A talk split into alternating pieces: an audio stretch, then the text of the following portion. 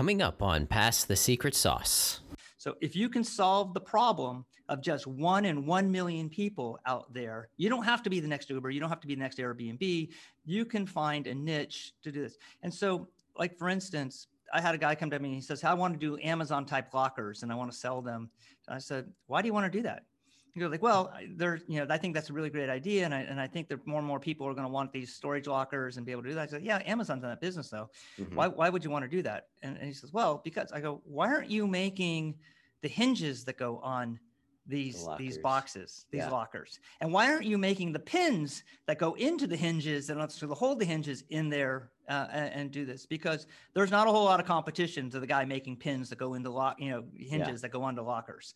And so you're finding it's like, well, that's such a small market. Yes, it is, but you don't have a lot of competition. You can uh, you can create a, a better mousetrap doing mm-hmm. that. You mm-hmm. can get you can talk to your customer, find out what, why these things are breaking, and you can create something much better for them. And you you know, they're not talking about margins anymore. They're talking about whether how many you can deliver. Yeah. And, and such. So yeah, the idea is I'm I'm trying to get them out of you know don't do something that everyone else is doing.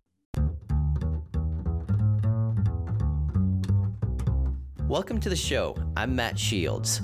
On Pass the Secret Sauce, we unscramble the life stories, skills, and secrets from the most wicked smart minds and interesting people to uncover their experience and recipes for success that will help you get an edge on your own life. My goal is to help you rein in on the chaos that life throws at us by learning from other high achievers. If you're new to the show, we have episodes with founders, CEOs, investors, and leaders. So if you like to learn and are motivated to improve your life, then kick back and listen to our guests pass their secret sauce.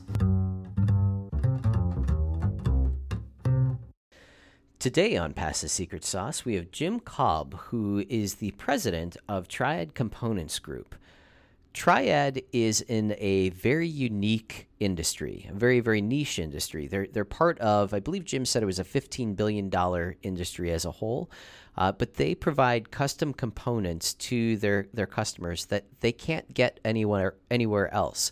We get into how Jim really got into this industry and how he's maximized the ability to be able to find out about all of these niche customized products that or customized situations that his customers actually have. So really really interesting. We get into some of Jim's philosophies on how he wants to hand over the company to his employees by basically making the the company an employee owned company. So really really interesting if you're if you're in any type of a custom business, if you are interested in selling your company to your employees, this is an episode that you're not going to want to miss with Jim Kalb.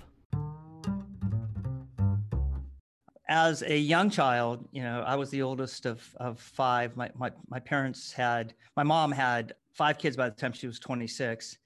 We lived in a small 1200 square foot house. There was four, you know, I had, there was four boys and one girl. And so uh, the four boys slept in two sets of bunk beds in a 12 by 14 room and, and such. So, but so we were really close in, in a lot of ways but on the other hand as i got older found out that my we grew up near san francisco and during the, the late 60s and early 70s so my parents because of their their age and such tend to be more of the flower children and such and mm-hmm. found out later that they were pretty much habitual drug users and my dad was pretty much dealing drugs back wow. then and was he also was a bookmaker so he was uh, uh, one of these people. I've just seen any of the parlay cards that used to be back whenever before it was all legal. So he used to, but he was a truck driver. He's like a UPS driver. So okay. he he had an uh, opportunity. So he would go from one. One of his customers was like uh, Warner Records, and he would take a small package of cocaine to one place and take it over to the next guy over the next record wow. store and things like that. So he had that ability to go and and and do those things. And additionally, when you have five kids, you know, as parents, young parents especially, you want to escape. Yeah, and so you sure. really don't want to be with your kids. And yeah, so the, yeah. the, the, the, kids, we entertained ourselves a lot. We played games. We mostly we just went on adventures, which most parents would be arrested for today, besides yeah. the drugs and the gambling. Um, Those aside. Yeah. Well, you know, I was seven years old and I had some friends that lived in the, about on the other end of the development that we lived in which is about three miles away. So here's a seven year old walking to his friend's house three Wow, miles away Three miles. Wow. through, you know, hills and, you know, anything could happen. And, Yeah. you know, nowadays you ask the kid to go next door to get a cup of sugar and, you know, Yeah. you, you have to have, you know, be able to, to, to see that person all the way. So, yeah. so we had this great sense of adventure that we used to go away you know, in the mornings and during the summertime, especially and go away in the morning and not come home till dinner. Yeah. And Yep. Parents didn't ask where you were. Yeah. "No, we were out. We were just That's hanging out. And- Exactly. exactly. And, we weren't the only folks, you know, my entire, almost the entire neighborhood was the same way. So yeah. we just go to the sandlot and, you know, play baseball or we, you know, just find ways to amuse ourselves. If, Yeah. if nothing else. Well, I'm sure. I'm sure with you know having that much exposure to independence at such a young age, you know that that probably helped foster that you know that sense of independence in you that you have today. You know, in the, on the entrepreneurial side of things. Wouldn't you agree? Absolutely. In fact, that's what I try to give my my kids, you know, as they were growing up. And you know, I, once again, I didn't want to be arrested for, Yeah. you know, uh, you didn't for- work for, li- for- UPS, I take it, right? no, no, no, no, no. Although I've done a variety of uh, stupid jobs, and uh, what's part of the also the independence was that we, you know we were on food stamps, we Mhm. were on assisted lunches, but so was everyone else in our neighborhood.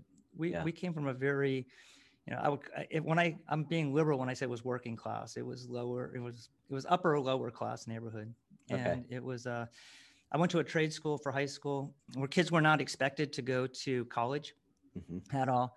Out of 250 kids that graduated, we had about a dozen or so that went off to a four-year college. Oh, And wow. Maybe about another 75 or 80 that went to a local community college, and then maybe Yeah. a couple of those went on to a four-year college.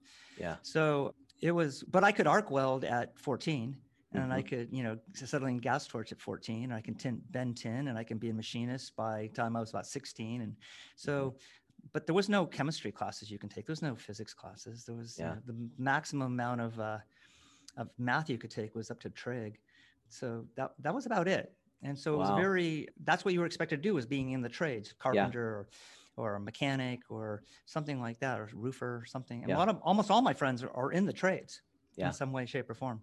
Yeah, that's interesting. That's that's similar. uh, After I graduated high school, I didn't go to college either. I, I joined an electrical contracting company and started an apprenticeship program, you know, in in uh, electrician or as an electrician. So You, you would have been one of my friends. I was Yeah. actually one of the 12 that went off to school. wow, wow. What, So, so uh, what did you what did you uh, what did you study in school? What was your your thing that you gravitated toward? Well, it was business. Well, first I wanted I wanted to be a, a- record uh, engineer, so I couldn't get into that department. It was impacted. I went to San Diego State because it was the, absolutely the furthest. But all I had one goal in mind uh, as I was growing up through high school, and that was how to get out of San Bruno.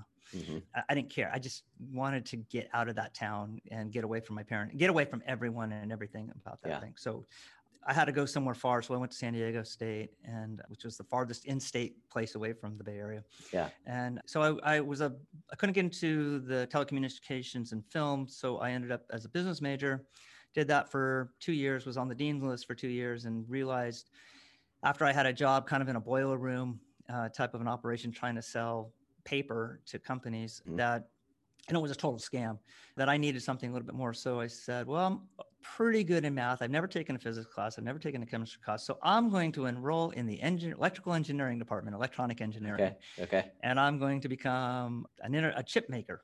Yep. Uh, you know, so I went from being on the dean's list three semesters, three out of four semesters to almost dropping out, but uh, it's not dropping out, but failing out, Yeah. busting out yeah. because I didn't have any, you know, I didn't have any of the background to, to do any of this stuff. Didn't have the math, and so I had to start with calculus and and all those other kind of things. So it was a struggle for the next four and a half years uh, Mhm. to get me out. Went to summer school, went to winter sessions, you know, just repeating classes in the summer that I Mhm. failed during the, the so so I ended up with an electronics engineering degree in what's called VLSI, very large scale integration systems.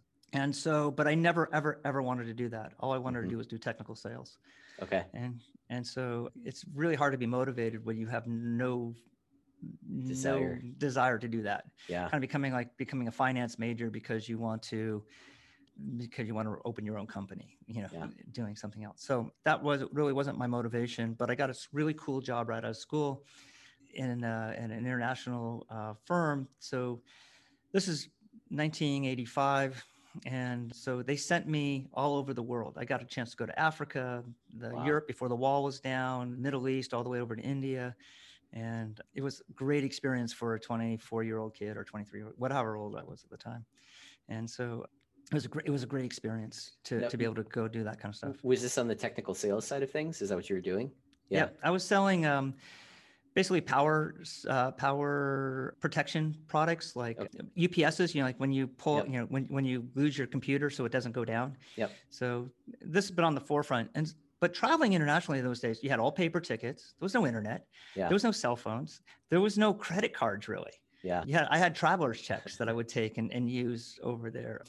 And it would sounds glamorous, but because I, it's not like I'm going to go to, let's say, Saudi Arabia for two weeks and hang out there. Yeah. It wasn't. It was like I'm in Saudi Arabia for two days, and then I'm in Jordan for a day, and then I'm in Syria for a day, and then I'm in Lebanon for a day. Actually, I didn't make it to Lebanon, but and then over to Cyprus, so I can throw back my uh, my my passport because I had a separate passport just to go to Israel. Oh wow. Um, and because you couldn't get a visa to go into the Arab countries at that Okay. time. And the fact that it was apartheid, if I needed to go into South Africa, I had a separate passport for that one as well. Wow, that's cool. So, so you navigated all of those, and I can't imagine. You know, we we, take it for granted today, but like navigating how to get to where you needed to go to. Like you said, no no cell phones. You didn't have a GPS, obviously. So I can remember going to Seattle before GPS and getting completely lost in Seattle's grid of uh, Right. of of uh, streets that you know. There's four of the same streets in completely different areas of the city. I, I couldn't imagine being you know, in, a, in another country and not knowing where the heck you're going. How how did you navigate that back then? Well, mostly I had distributors and Okay. uh, and representatives over there who would pick me up at the airport, take me to the hotel, and then take me around to their customers. I was the I was the factory expert. I see. so that and so that kind of helped me to build the model that I'm actually using today, and we'll talk about that in a little bit. But Mhm. the, the idea here is you have a, a factory expert who comes in and teaches them how to sell the product, Mhm. and they might have you know maybe 15 or 20 lines that they represent. And so if I can teach them how to use our products effectively, and how to sell our products effectively, then I would be successful uh, in, in in helping them to sell. Yeah, sure. So- That makes sense. So so when did you when did you start your first company? So I left that company after about three years, and I went to another company that was manufacturing components uh, for about six or seven years, and they were a big corporation and and just horrible uh, situation there. And then while I was actually visiting one of my customers, which was a big multinational, they say, "Look, could I buy all my product, my components from you already. We would, uh, what you can really do is help me to find this. Again, this is pre-internet. This is probably Yeah. about 1990 or 91." No, 1990. And I said, oh, yeah, let me see what I can do. I have a bunch of friends overseas to help Yeah. build this up. And this was uh, for, for Sony TV. So I was able to help them find something over there because I was got some stuff together. And then somebody else wanted me to help them to find power cords. And I just, I kind of, I was still working for my regular company and Mhm. Uh, I would work there from, you know, nine to five and I make, you know, they say you can make a living from nine to five, you make a life between five and nine Yeah, yeah. and and so I was coming home and I was uh, uh, doing the invoicing. I was doing whatever accounting there was. I was doing purchase orders, talking to the people overseas because on the West Coast Yeah. they don't even get to their office between you know until you know five o'clock our time. Yeah. So then I'm over there. I'm talking to them on the phone and sending faxes and all kinds of other stuff. So um, it was pretty interesting uh, to do that. And so the first year I had this little distribution company going on. We did about fifty thousand dollars, sixty thousand dollars worth of worth of uh, sales. Maybe brought in ten thousand dollars worth of gross profit. Yeah. And then second year, more and more people started asking me for stuff, and I started sourcing stuff for them, and it got to be about a quarter million. And in the third year, I'd already hired an employee to to to come in and take the orders and be on the phones during the day. So I finally ended up leaving my company after about two years. Okay. So so you kind of- were you were still working for someone as you were building all of that for that those first Correct. two or three years. Yeah. Okay. correct and managing a, an employee and and, Yeah. and and and sales in two different fronts and doing my regular job and it was uh, it was pretty interesting. And then, uh, fortunately, I was a field salesperson, so I can, you know, I, Yeah. my time was my own. I was Yeah. working for a company outside of St. Louis. So then I uh, left the company and and just and then it continued to just you know mushroom and so to, from 250 to 600 to a million four and it just went uh, throughout the 90s it grew to about about four million dollars Okay. Okay. and and then it kind of uh, and then it then it absolutely cratered. One of the things, and I and I kind of see this analogy today, as a matter of fact, but but the Y2K thing happened at Oh, the yeah, end of yeah, the yeah. 90s. Yeah. So all those people were buying things from me, and I was I was putting it in my inventory, and and the the ramping up, and they can't get enough of it. It's the toilet paper syndrome, right? Yeah.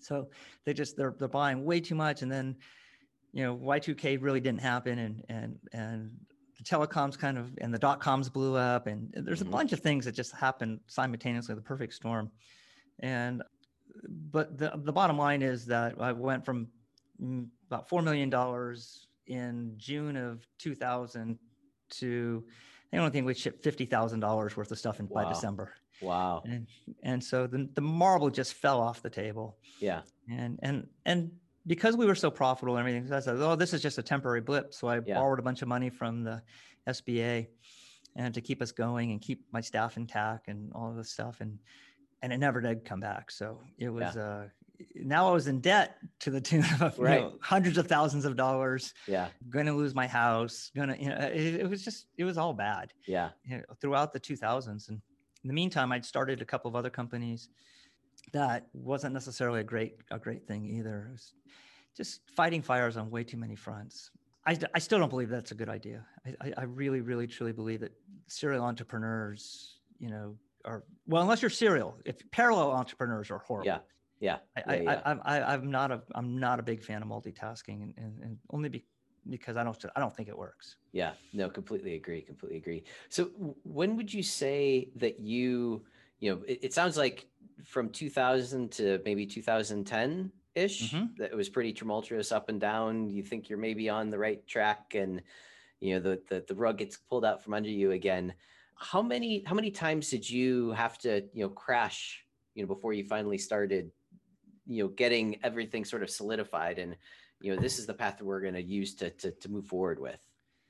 it was always the same story it was but okay so i, I talk about this stuff and, and i heard you you interview someone the other like i said i've listened to a lot of these things and you were talking about the hunters versus the farmers Oh yeah, yeah, yeah, yeah. okay so here's my my take on the fact sometimes i just want to yell in the in, the, in the microphone back No, I love you it. I love it. so we have a guy talking about hunting and i think hunting is one of the worst ways to run a business to be Mhm. honest with you unless you're doing it so i equate it to, to, to farming and I'll, I'll explain about hunting later about long so there's three types of farming out there Mhm. there's the type of farming that basically is one seed one plant like think about carrot farmers you put a seed in the ground you a few weeks later you get a you get a plant you eat the Mhm. plant you got to go plant another seed because you don't have any more food left you've ate Yeah. it all Yeah. so you get so that would be like um, a real estate agent. You get a house, you sell the house, or you get Yep. a listing, you sell the house. You got to go find another house Yeah, ex- eh, or another buyer or something like that. So that's that I call those carrot farmers. And then you have I call it the tomato farmers. So the tomato farmers one seed, multiple fruits. This mhm, is maybe like a subscription model that Mhm. allows you to then you know have some eat a little bit for several weeks, months, even. You can eat off that same tomato plant, but eventually that subscription model is probably someone's going to say, "Oh, there's something better over on the other side," and I'm not going to, and they lose that customer and they go somewhere else. You got to go find another customer. And then there are the apple farmers. And the apple farmers start in the first year they get no apples. They put Mhm. they have a, they have a little 18 inch an 18 inch tree and they don't have any apples. And the second year they maybe now have something that's that's three feet high and still no apples. And then mhm, and and then maybe they get a bunch of cherry apples and a pail of apples and then a bushel of apples and then three bushels of apples and then 10 bushels of apples and year after year after Yeah. year produces apples that's the businesses that i've always been involved with and, and want want to work with and so i encourage all my mentees that i work with that you know find a business that's that's that's an apple tree mhm, that you've mhm. locked the people in for a long, long time, that your, your relationships can keep them coming back for more and more and more and more and try to, and try to make that work uh, for that business. Hunting is, is kind of like uh, carrot farming, but it's Mhm. even worse because I know when I put a seed in the ground, I know where that seed is. I know where that, that, that, Right. that, that, that carrot's going to be in, in, in eight weeks or whatever it is.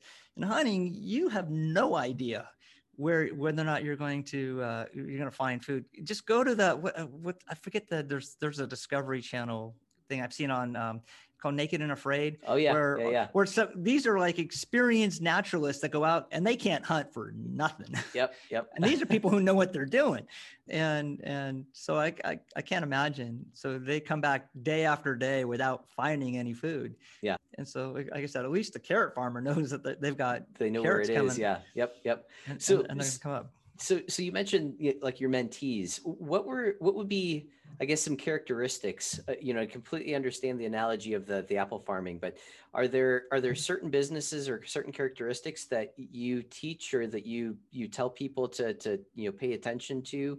You know, and again, the the the apple tree is a great analogy, but I guess maybe just even you know getting a little bit more specific as far as you know what types of businesses would you suggest that that people get involved in? All right. Well, here's here. Let me let me preface this by the, the very first. Whenever I meet a new mentee for, I do a lot of mentoring with entrepreneur students over at San Diego State. Mhm. It's not very far from my office, and, and I do. So I've got currently three over there right now that I work with, and plus a lot of. So this is the same thing I say to them. If you can do something, if you're over in China and you can do something that only one in one million people can do, you can Mhm. touch your tongue to your ear, you can memorize 400 numbers, you can have a vertical leap of 60 inches. One in one million people can do this. Congratulations. There's 1,300 other people just in China who can do exactly the same thing you can Yeah. do. And in the world, there's 7,000 people. So if you can solve the problem of just one in 1 million people out there, you don't have to be the next Uber. You don't have to be the next Airbnb. You can find a niche to do this. And so, like, for instance, I had a guy come to me and he says, I want to do Amazon type lockers and I want to sell them. I said, Why do you want to do that? Goes like, well, I- there, you know, I think that's a really great idea, and I and I think that more and more people are going to want these storage lockers and be able to do that. I said, yeah, Amazon's in that business though. Mhm. Why why would you want to do that? And, and he says, well, because I go, why aren't you making the hinges that go on these these boxes, these Yeah. lockers, and why aren't you making the pins that go into the hinges and to hold the hinges in there uh, and, and do this? Because there's not a whole lot of competition to the guy making pins that go into lock, you know, hinges that go onto lockers. And so you're finding it's like, well, that's such a small market. Yes, it is, but you don't have a lot of competition. You can uh, you can create a, a, better mousetrap doing Mhm. that. You Mhm. can get you can talk to your customer, find out what why these things are breaking, and you can create something much better for them. And you know, yeah, they're not talking about margins anymore. They're talking about whether how many you can deliver Yeah. and, and such. So Yeah. the idea is I'm I'm trying to get them out of, you know, don't do something that everyone else is doing. Don't open a restaurant. Mhm. Uh, there's a lot of people who open restaurants, and most of them are successful or, or not successful, depending on how you look. And but they get burnt out, and and and and, and just making doing another commodity doesn't really help. But if you were able to create something and find a niche that nobody is being underserved, Mhm. you know, don't be a pharmaceutical company, but figure out how to make a better bottle to put them in, Yeah, that makes uh, sense. or better Uh, better distribution distribute or distribution system or something. Yeah, and you you mentioned you know Jeff well Amazon Jeff Bezos right you Sure. know uh, you know I, I still remember when all that they sold was just books you know and they got to be the best at selling books and then look what happened with with Amazon so you know completely agree being able to focus in on one specific thing and get the best be the best at that thing then you know that'll ultimately springboard you into to other you know other uh, opportunities all of our products are, are our niche. I mean, no Mm-hmm. one wakes up in the middle of the night and says, and first of all, you didn't ask me what I do, but we're we're We'll- we'll manufacturing. Yeah. so we, we, um, we manufacture fuses, circuit breakers, and, um, and switches. okay Again, you don't wake up in the middle of the night saying, I want to be a fuse salesman. yeah It, it, it's just, it, there's not a bunch of people who, uh, do that Woody Allen thing when they get up in front of the room and say, you know, I, I, I- I this, I want to be a fireman, you know. So we, we laugh at that because, because of that. But we, we attempt to find niches, and then when we have focused on that niche and focused on that distribution center, and, and you know, then we can become a Jeff Bezos. It doesn't really Mhm. matter what we push through the system anymore once we've perfected the system, yeah and and make this. And we're not going to perfect it, but we're just going to continue to make it better. Vertus Technology is a custom business software solution provider. Are you tired of manual entry into an old system that creates more work than it helps? Does your company suffer from constant pain and frustration around its business processes? Do you spend a lot of time and money trying to hunt information down or figure out what is happening in your business? Vertus Technology can help solve all of this. We evaluate your current processes and then create custom software or mobile apps to automate and streamline your business process, eliminating a lot of those pains and frustrations. Unlike other systems, our goal is to digitize your current processes and systems so that your staff's learning curve is very small. If you're ready to take your business operations to the next level, give Vertus Technology a call today.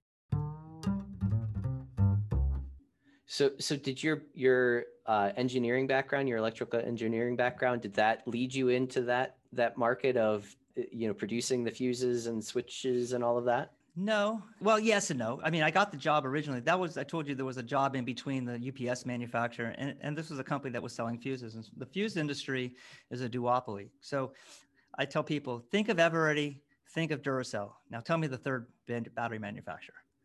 Energizer? That's Eveready. Oh, okay. Yeah, I don't know. Is there? Yeah, I mean. So, so my point is, we're the third guy. Okay. Okay. In a Got duopoly. It. So think of Fujifilm and think of Kodak film if you're old enough to you know film. Yep. Yep. Name name me the third guy. And so we're the third guy. Okay. And so we feast off the crumbs of those other guys. I see. Because we're we're willing to do things that they're never they will never do for their customers. Yeah. And yeah. We, and we do those things. And so we've grown you know, one of those companies is a two billion dollar company. The other one's about a million, a billion five. Wow. And we're and we're twelve million dollars. Yeah, yeah, yeah. And so and you know, so that's the reason why we've been able to grow once we prove ourselves to these customers that we're growing apple trees. Yep. So they don't yep. want to give us the first shot, but you know, we put a seed in the ground we sell them something that they have a problem with then they say well you know these things aren't so bad yeah and, yeah. and, and oh, by the way you can do this and so we continue to grow our companies into apple trees uh, our customers into apple trees and, and to a point where they can't live without us now yeah. We're doing custom stuff for them. We're doing all kinds of stuff for them that that that big guys just won't do. So so um, what what types of like custom projects like what what, what would be a, an application that you would uh, you know be able to help somebody with Okay, let me. I'll give you a great example. So there's a company down in Texas that basically makes tractor trailers that wants okay. to install a UPS or a, a GPS system. So they okay. want to be able to find track those things. Ever. So a standard fuse holder, to order to, you need a fuse in order to power this thing up. So yep. a standard fuse holder has a piece of wire that's four inches on each side. Okay. I go down there one day and I see that they have a fuse holder, but in order to get to the, to the power box, it's about an extra, I don't know, a yard away, three three feet longer. So they're okay. taking that that standard fuse holder, splicing on another three foot piece of wire on it, adding a butt splice in there, crimping it down, and then sending it, putting a little ring terminal on the end of it, and then putting it together. I walk yeah. in and I said, like, that's stupid. Why don't you just buy a fuse holder with 40 inches of wire on it? Yeah, yeah, said, with the with the ring on it. With the ring on it. And they said, well, it doesn't exist. I said. Why doesn't yeah. it exist? We do that. And says, "Oh, and do you guys do them in different color wires? Hell yeah, no yeah. problem. Yeah. Oh, can you insert the fuse inside of it already so we can just preload it and just take it out of the box and, and install it? Yeah. yeah, no problem. And so here's the interesting thing. So we were selling a fuse holder to them that was that you know we had a cost of it, you know, roughly forty cents, and we're mm-hmm. selling it for roughly eighty cents. Mm-hmm. And by the time they were doing all their stuff to it and sending it out and getting it all produced and such, it was costing them five dollars. Oh, absolutely, yeah. So they were sending it out and bringing it back, and we were able to produce this, you know, at a minimal amount of cost. I think we took a forty cent cost and made it seventy five cent cost. Yeah, we're selling it to them for three dollars. They're saving two dollars a piece. They're getting a better product. Yeah. And and and we've just increased our profitability from forty cents to a dollar and a half yeah. On the, on the same opportunity the only people that you know are, are out the thing are are the, the the the the contract manufacturer that used to build this for them. Yeah. Uh, they, they actually they did it in-house. So this was a, a project that was doing i don't know 2500 pieces a month. Yeah yeah. And you multiply that and and now when they try to go out there and try to replace us for yeah. doing this Nobody we're now can, the standard. No yeah. one can no one wants to do it. Now That's i'm sure really someone could do it so yeah. so obviously you wouldn't you wouldn't have known that that was an issue unless you actually went out to your customer and saw what they were doing and you had the wherewithal to say hey you know why you know why why are you going through all these extra processes these extra steps have you have you found a way to be able to to figure that out or or find those little things without actually having to go out and and you know because you know people don't know what can be done because that's the way they've always done it before in the past. So I guess having the wherewithal again to be able to know that there's a better way to be able to do what you guys are taking so long to do. So I guess again the question is is there a way to be able to identify where those holes or those issues might be lying without having to physically go out there and and you know talk to the people to to realize that there is an opportunity there. Does that make sense?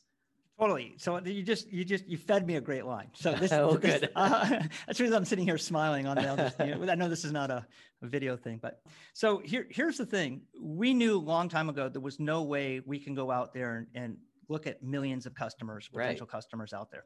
So what we did early on is we said we kind of created again. We have to zig whenever we we would call it um, contrast and compare, mm-hmm. and so we can't be like those other billion dollar companies. So we have to do something different. So we decided we were only going to sell through authorized distributors, mm-hmm. and we were going to spend all of our time and energy and focus in training, just like I did overseas, training yeah. those guys out there. And so we our field salespeople are just there really to manage and and not, you don't manage people you lead people but the, the idea here is you we're just there to train those people to look for those opportunities yeah. and so now we have about 600 or so authorized distributors around the united states and each one of them have you know two or three salespeople and each one of them have 50 to 100 customers each and so now they're out looking for those opportunities uh, like there's no tomorrow. So now I've got this the, these these Dobermans out there looking for yeah. these opportunities that they know nobody else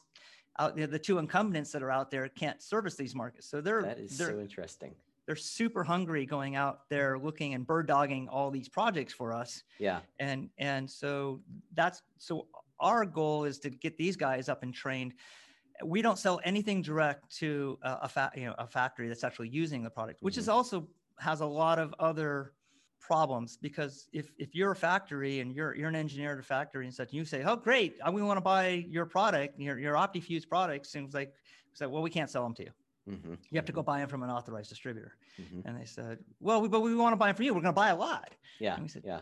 I don't care how many you buy. Uh, yeah because that's our that's our brand promise to the distributors and that's why the distributors came on board with us to say we trust you that's yeah. at the end of the day what we're selling is trust yeah you know we sell products that are supposed to be insurance you know fuses open up because there's a problem right uh, circuit breakers open up in your house you don't want to burn down your house your circuit breaker opens up yep. and yep. and so we have product that protects people and equipment and so we feel really really good about what we do and what we sell and and so we we're out there promoting trust amongst uh, amongst these guys. One of the reasons why we're, we haven't been able to bring on as many customers as we want because they said, well, we're really used to the incumbents in there they, they have a product that works. Why do we want to change it? Mm-hmm, mm-hmm. So we, we, that's been how it's, it's the fear of changing to our customer sure. base. Again, yeah. it's a multi-billion dollar company, uh, a marketplace, and, and we do millions, you know, yeah. we, we could be doing a lot more, but yeah, you know, we, we've been growing. We've actually we've been on the the Inc. 5000 now seven years in a row. Wow! Congratulations. Very Thank cool. you. And we were Financial Times, London Financial Times, 477th fastest growing company in, in Americas, all the all Americas, and and in 2017 we were actually Forbes magazine listed us as uh, best 25 small companies in, in, in America. Oh, incredible! That's and no one's cool. even heard of us. yeah, that's incredible. So, who are your main customers? Is it all around like automotive, or is there are there other like residential type applications, or what, what would you say your main your main customer base is? Um, about seventy five percent of our business is automotive, things that run on a battery. Okay. If think of it that way. And then about 25% are things you plug into the wall. We don't do anything that basically from the wall socket all the way back to the utility company. We don't really work with any of that product. Okay. Okay. So it's not electrical. Like you were saying, you were, you were a journeyman electrician. Yep, yep. We don't, we don't do anything okay. out there with, with those, with those guys. we we leave those up to those two big incumbents. Yep. Yep. Yep. Uh, to, to, and if you're electric, you said you're an electrician. So, you know, you probably have heard of Busfuse or Littelfuse or something yep, like yep, that. Absolutely. So, absolutely. So, so those are, um, pretty interesting. So we do that, and and but about and the reason being for the um, the automotive, or it's kind of had gravitated towards the automotive a little bit more, is because there are not as stringent UL requirements. Uh, so because it's, it's, low voltage. Yeah, it's, you know, right. It's 12 volts in your car, or or uh, hybrid. It's a little bit higher voltages and such. So Yeah. No, that makes uh, sense. Yeah, so that's that's what we do. Very cool. So what were what were some of the I guess the initial challenges that you had getting that type of a business set up? Because again, I imagine you know getting your your first distributors and your first you know reps on board with this was that was that a difficult task to do that, or did you have enough people that you knew you know in the industry that you had I guess a rolodex of people that you're able to tap into to to, to offer that? That's what I thought when I started the business. Yeah. Right. um, and and so I ended up starting the fuse business after the distribution business about ten years later, when when everything just went to heck in a handbasket for the distribution business because of the everything I talked about before. So we started a fuse business to compete with those other guys, and it wasn't a really good time to start a new business up. Mhm. Um, and uh, so it took us ten years to get those seeds and those Wow. apple trees yeah. going. We had I get, we did a lot of different things to, you know, we, we created a, uh, some marketing to really get the distributors on board and get those guys trained.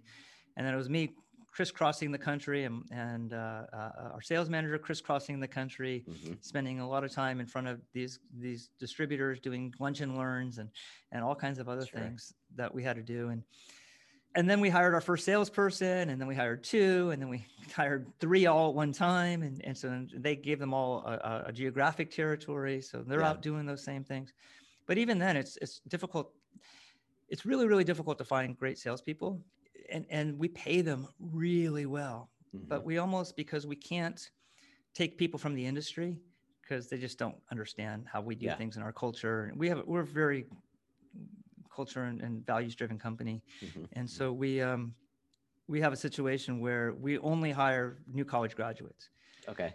and so again they're not looking to sell fuses and circuit breakers they're Yeah. they're looking to go work for google Yeah. and so it has been really difficult, even though, you know, my top salespeople make two hundred fifty to five hundred thousand dollars a year. Wow. Six years Wow. six years out of school. Yeah. And so the opportunities are endless for for these guys. We've set it up to to do almost so they can build a business within a business type Yeah. of a thing. Yeah. So it's not quite franchise, but it but it it's, And and what, like that. what would you what would you say? Like you said, they they all want to go and work for Google. The people that have come and worked for you, was there is there something, you know, something that sort of stood out with them, with their personality or anything like that, that they that they gravitated more toward this than, you know, what a typical you know young person would would go and you know want to go join the tech companies or what have you. the number one thing that they have is they have an innate curiosity just like you you know Yeah. you, we talked about that before it's like Yeah. you, you have to want to know what what they're doing how they're doing it why they're doing it what are they hoping to achieve you know what would they like to see in the product that's not there Yeah. and understanding it have enough uh, personality to go out there and and convince somebody that you're here we want to take you to there and how can we create a plan to actually do that so they're Yeah. creative they're they're inquisitive they're and they're entrepreneurialistic to a certain extent as well Yeah, they sure. they know if they work really hard they, they can actually do really really well for themselves Yeah. on that. But they also want to be a part of a values-based company, and we're we're very much that. We believe in you know a lot of the different things that we're working with and um, uh, integrity and learning, and and we, we're really big in um, to communication and, and having great fun. We really believe in giving back to our community. We do that, you know, with the mentoring, with with other things, with food projects that we're doing. We have a we've adopted a. Uh, we're very close to the border, of course, here Mhm. in San Diego. So Mhm. we have an orphanage down in Tecate that we we support a little bit, and and do stuff with them as well, uh, clothing drives and, uh, and other things like that. And so Mhm. They like that. Yeah. These are all things that speak to young people, you know, millennials and Gen Zs and things like this, to come out and and, and, join us and, and be a part of something really special that they can grow. And then about two years ago, I decided to sell the company to the employees through an ESOP. Oh wow. So they will own the whole thing Yeah. uh, lock, stock, and barrel. And in about 12 to 15 years, they'll they'll own everything. Wow. And and so you know, five million dollar company that they don't have to open their checkbook at all, it's just Yeah. given to them. Yeah. And and- Incredible. yeah. So, so how does that work from your perspective? I mean, are you is there any kind of a buyout for you, or is it essentially that's your that's your retirement plan? You know, when you know when it's when the buyout happens or when that transfer happens what how did how does that work so we did a we did i mean it's a whole other podcast altogether I'm sure on, yeah. on, on esops but the uh the way the esops work is most companies will have a 401k okay. And so they'll the company will contribute a certain amount of dollars based on their savings plans here. And so we take those same dollars based on um, our our Uh, compensation and we put that into a trust okay. And so the company contributes money into the trust. The trust uses the money to buy my stock. I see. I see. That makes sense. so sense. so then so the company through its and then we get a tax deduction for those and then i don't pay taxes because it's an esop on the uh, on the gains from the sale. Yeah. Interesting i defer defer taxes. So Yeah. it's a it's a it's a 1042 exchange.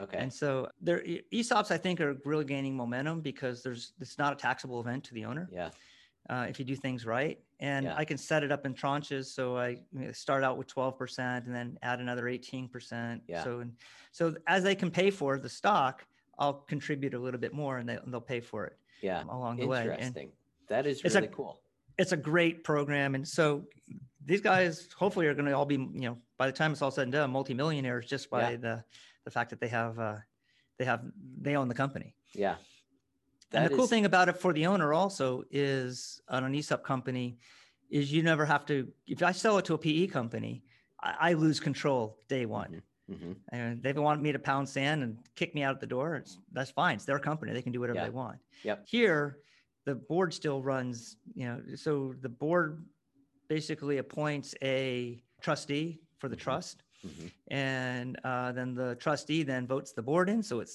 somewhat symbiotic Yeah. in that regard. Yeah. and the board then appoints a president who, who right now is me. Is you yeah. And so as, as long as i control the board as long as i can you know then i can be present for as long as i want. Yeah. And i can continue to keep the culture going That is really interesting. I, and I, I like that. I like that as a way to be able to to attract your talent and and you know the, the people that are coming to work for you and yeah, you still control everything. That is really cool. I've I've I've uh, I've not looked into that before. So yeah, kudos it's, it is really cool but it doesn't it hasn't really worked so it's really good about keeping people here i went out to virtually to a bunch of career fairs and everything had one person who was actually ready to go she quit a day before she was going to to start Really? with us yep um, Wow. and so i have yet to be able to find i, I had i don't know four or five different openings and all four, four or five of them are still open to this Wow. day. Wow. So no, I, I can't I can't get I, I go on to Handshake, which is the college platform for all Yeah. this stuff. So I went out to about 200 different campuses and, and posted three different jobs, and maybe maybe maybe I got 10 applications. Wow. Wow. So so people aren't even really interested, even you know, even though that they can be they can be Not at owners. Wow. Huh. Not at least not not not college seniors. Yeah. Yeah. Interesting. That is really, really interesting. So it's it's Hmm. it's and it's not because they're not getting paid. They're Yeah. they're all getting paid, but this we're not we're not Google. We're not Yeah. Cutwater Spirits. We're not you know sale uh, whatever you know whatever public company you've heard in the news. Yeah. We're not them. Yeah. And and no one wakes up in the middle of the night saying I want to be a fuse salesman. Yeah. Yeah. Interesting. Interesting. What, what would you say? What's next for you guys? Do you have anything else that's that that you have planned on the horizon? So I'm also a big person into discipline. Mhm, Uh, so my, my, I have a little thing on my wrist here. And so the two buzzwords I use or live my life by are, are discipline and gratitude. Okay. Um, and so I'm really grateful for everybody in my life. And, and I think it was Isaac Newton who says, I can see so far because I'm standing on the, the shoulders of giants that went before me. Mhm, And mhm. so, but the discipline of not doing something else, stay focused on what I'm doing. I've got a $5 billion market. Why would I divert my, any of my attentions to anything else uh, besides growing what I have in front Yeah. of me? I'm not, I'm not a serial, I'm, I, I, I, it's not even a serial entrepreneur. You know, serial entrepreneur might be someone who leaves one thing and starts something else. And I respect those guys. It's the parallel guys who will get bored with whatever it is that they're doing. I love what I do, and I and I and I and I can't. Uh, I love coming to work every day. I, I came to work a couple times this this this this past this weekend, Yeah. and everything, and so it was. Uh, I love what I do, and I and I and I and I love the people I work with. That's the best thing about being an entrepreneur. Yeah. Um, is I get to choose everyone I work with, hmm and and so I've got an incredible staff here. About 21 people now, and it's it's an incredible staff that that I that I work with. I used to call ourselves the island of misfit toys, but they didn't like that. Um, that's funny. That's you know, I'm not a misfit. I was like, okay, okay. we could start singing the whole song right there. exactly. That's funny. That's funny. Uh, Well, Jim, if people want to learn more about you or your company, where would be or how would be the, the, the best way to be able to do that? the best way to is just probably email me at uh, uh, Jim K at triadcomponentsgroup.com. Uh, it's J-I-M-K at triadcomponentsgroup.com. Mhm. And um, we're, you know, if, if they know, if they have a son or a daughter that want to join a company uh, that are Mhm. looking to graduate and they're, uh, I'm looking for all sorts of majors. You don't have to, be, in fact, I don't hire engineers. Zero of my salespeople are engineers. Okay. So I want to make that really, that point as well, that almost all of them are business majors. And we'll have one who's a hospitality major who couldn't get a job last year and she's just Yeah, killing sure. it. Yeah, She, really. She's absolutely just killing it right now. So That's great. um, and and any geographic location? Will they? Can you? Um, the two two areas that I have open, well, I have three open right now. One's in the southeast United States, one's in the Pacific Northwest, and one's in Eastern Canada. Very cool. Um, And what they'll do is they'll come to San Diego for about a year. Uh, Mhm. I know, twist your arm. Yeah, Um, right. it's terrible. terrible. The hard part is getting them to leave. Yeah. And then going back. Send them back up to Canada. Yeah. send them back up to Canada, exactly. But they um, then they will be required to, go- to go back into their territory and, Mhm. and spend time there. We want to you know, engulf them in and come out here for a year just to spend time with the company. And there's a lot of stuff that they need to learn. We spend a full year of training with, with our with our salespeople because there's a lot of it's we call it drinking from a fire hose. Yeah, there's all kinds of so much stuff. Yeah. We have about twelve thousand SKUs. Oh, uh, wow. Parts that wow. yeah. So it's a it's a it's a it's a pretty monumental task to learn about applications. We teach them all about car wiring diagrams and Yeah. and and everything. So it's uh it's it's really an interesting thing. So we spend a lot of money and a lot of time before you know growing that apple tree Yeah. and, Yeah. and, and such. So it worked out well. And uh, anyway, it's just it's one of those things where we have we're constantly looking. So if you have know somebody, if you have uh, someone who's whose son is going to graduate or daughter who's going to graduate, uh, three out of the four people we have today in the field are are, are, are women. So it's w- w- yeah. In fact, out of our management team, in fact, out of our whole whole about half the people here are women and, and, and men. Mhm. And then we have pe- we speak about eight different languages, so we have Oh, a lot of immigrant people who work Yeah. here as well, and and, and who who speak all kind, you know, Korean, Chinese, Spanish. Our, our chief marketing, uh, we're an international company because we have, Yeah. our manufacturing is done in Taiwan, but our our marketing, our chief marketing officer is in Spain, Bilbao, Spain. So we're Wow. constantly doing Zooms and and Yeah. and, and so this whole idea about working from home was not foreign to us whatsoever. Yeah. And we Yeah, were able- actually probably- able to thrive. Yeah. You guys were doing that well before last year, I would assume. Yeah. Yeah, absolutely. And we were, we were, this year we're just, it's just off the rails fast. You know, Yeah. we normally average about 20, 25% every year of growth. And then like this year's, it's like 80% growth or something. Wow. Wow. So- well, that's great. Congratulations. Thanks. Thank you very much. Very Um, cool. But again, I can't take all the credit for it. I've, I've just got this incredible team around me. Yeah. That, that, that if, if I get hit by a bus tomorrow, or if I go off to Europe to, to go cycling To go on for your a bike month, ride. Yeah. so I, ha- I have I can do that because I've got a, just this amazing team around me. Yeah, Uh, and that's that's what it's all about. Is like you said, you get to pick and choose the people that you work with, and being able to place them in their right in the right position, so that you can go and go cycling. exactly, Europe, and, so and and that, and that's what's really cool. And and, and in fact, I tell I, I I say this all the time. Uh, they're, they're and I think this is the Tony Hsieh model here that that he wants to train his people and keep them engaged and. And so I, I tell people, you know, like I've never fired anyone for making a bad decision. I've only Mhm. fired people or let people go for for not making any decisions at all. uh yeah, you That makes you sense. are required to make decisions you are Yeah. required to to help the customer in any way you can yeah, uh, uh, so and all the other constituents so a lot of people just talk about customers i've just talked about customers here but the fact is we have there's four groups of people that we work with you know, we have customers, but we also have great vendors. Mm-hmm. And we want mm-hmm. them to succeed and we want to be their we, we want to be their best customer. And then of course we have the employees. That's a whole another group of people that we want to make happy and and and and become engaged with and and such. And then we have our community. We mm-hmm. have professors over at, at, San Diego State that we do projects with, and we who can you know, and, and and give back to the food bank and and and the, the pastor who runs the orphanage down in uh down down in T- uh, Tecate. Mm-hmm. So mm-hmm.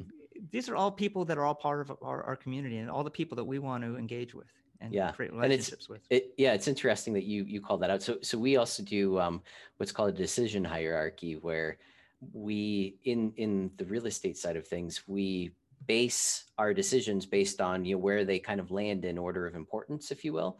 So like for us community is number one above any one member of the community.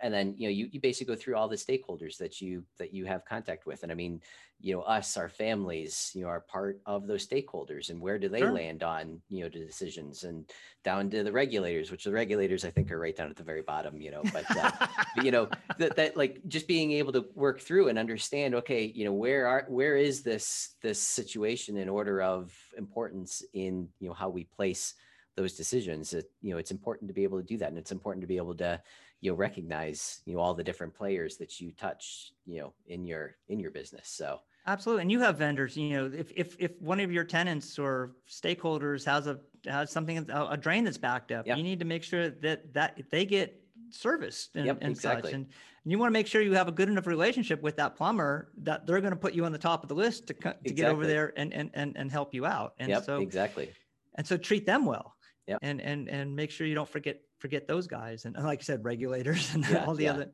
yep, that's, yep. that's UL or, or exactly. and then being able to do give back to the community like your podcast is giving back to the community mm-hmm. Mm-hmm. you know it we, I'm here and you're here maybe because we we have an ego or because a message that we want to but but it's like you said it's, it's about passing the secret sauce right yeah yep and it's, it's about helping other people to get through and use other people's stories and experiences to help somebody else yep. transfer or, or, uh, get get through something. Yep. And um, it's it's amazing too how you know we've we've had a number of people that have said, hey, you know, I heard this this guy, I've got this situation. You know, would you mind making an introduction? Which is another another great way to be able to you know just connect people and see where things go you know who knows what maybe maybe we'll have somebody who has you know some type of a uh, an auto problem that that you can help solve for them so so it's great being able to to to be that connector we do that all. In fact, um, I came in on Saturday morning because there was a Navy ship that had blown a fuse in a meter that they needed. Okay. And so I came down here. I met some, you know, whatever seaman first class to yeah. to pick up a couple of fuses. I just gave it to him. You know, yeah. there's here's I'll just sample you a couple. Take what yeah. you need. Yeah. You know, if that's going to keep our you know our, our, our, armed forces up and going. Yeah, exactly. Here's my contribution. There you go. and and and you just you just give back and, and sometimes you never know when those things are going to come back to you and but you don't count on them it's yeah, not you're exactly. not doing it because it's going to because it's a, a, quid pro quo yep, you just do exactly. it because that's the right thing to do yeah exactly and, and so, and so, that's kind of the, the, cool thing and you've and i've heard some of your guests they're, they're they're amazing in a lot of ways you know not all of them i don't necessarily connect with each of them but yeah you've had some very uh, colorful people. Yeah, on. we've yeah we've had some great great people, great connections. Yeah, it's it's been fun. I love. And I still have about sixty to go, 65, 63 to go oh, still. Go. So I'm working my way backwards. I love it. I love it. Yeah, it, I love it. it works no, out really well. So. Jim, this has been fantastic. Thanks for the time and and all the insights into your business and your experiences. Um, you know, I love it and wish you nothing but good luck and success in the future. Thanks, man. I really appreciate being here. I really appreciate the opportunity. No problem. Thanks for listening. And remember, pass the secret sauce.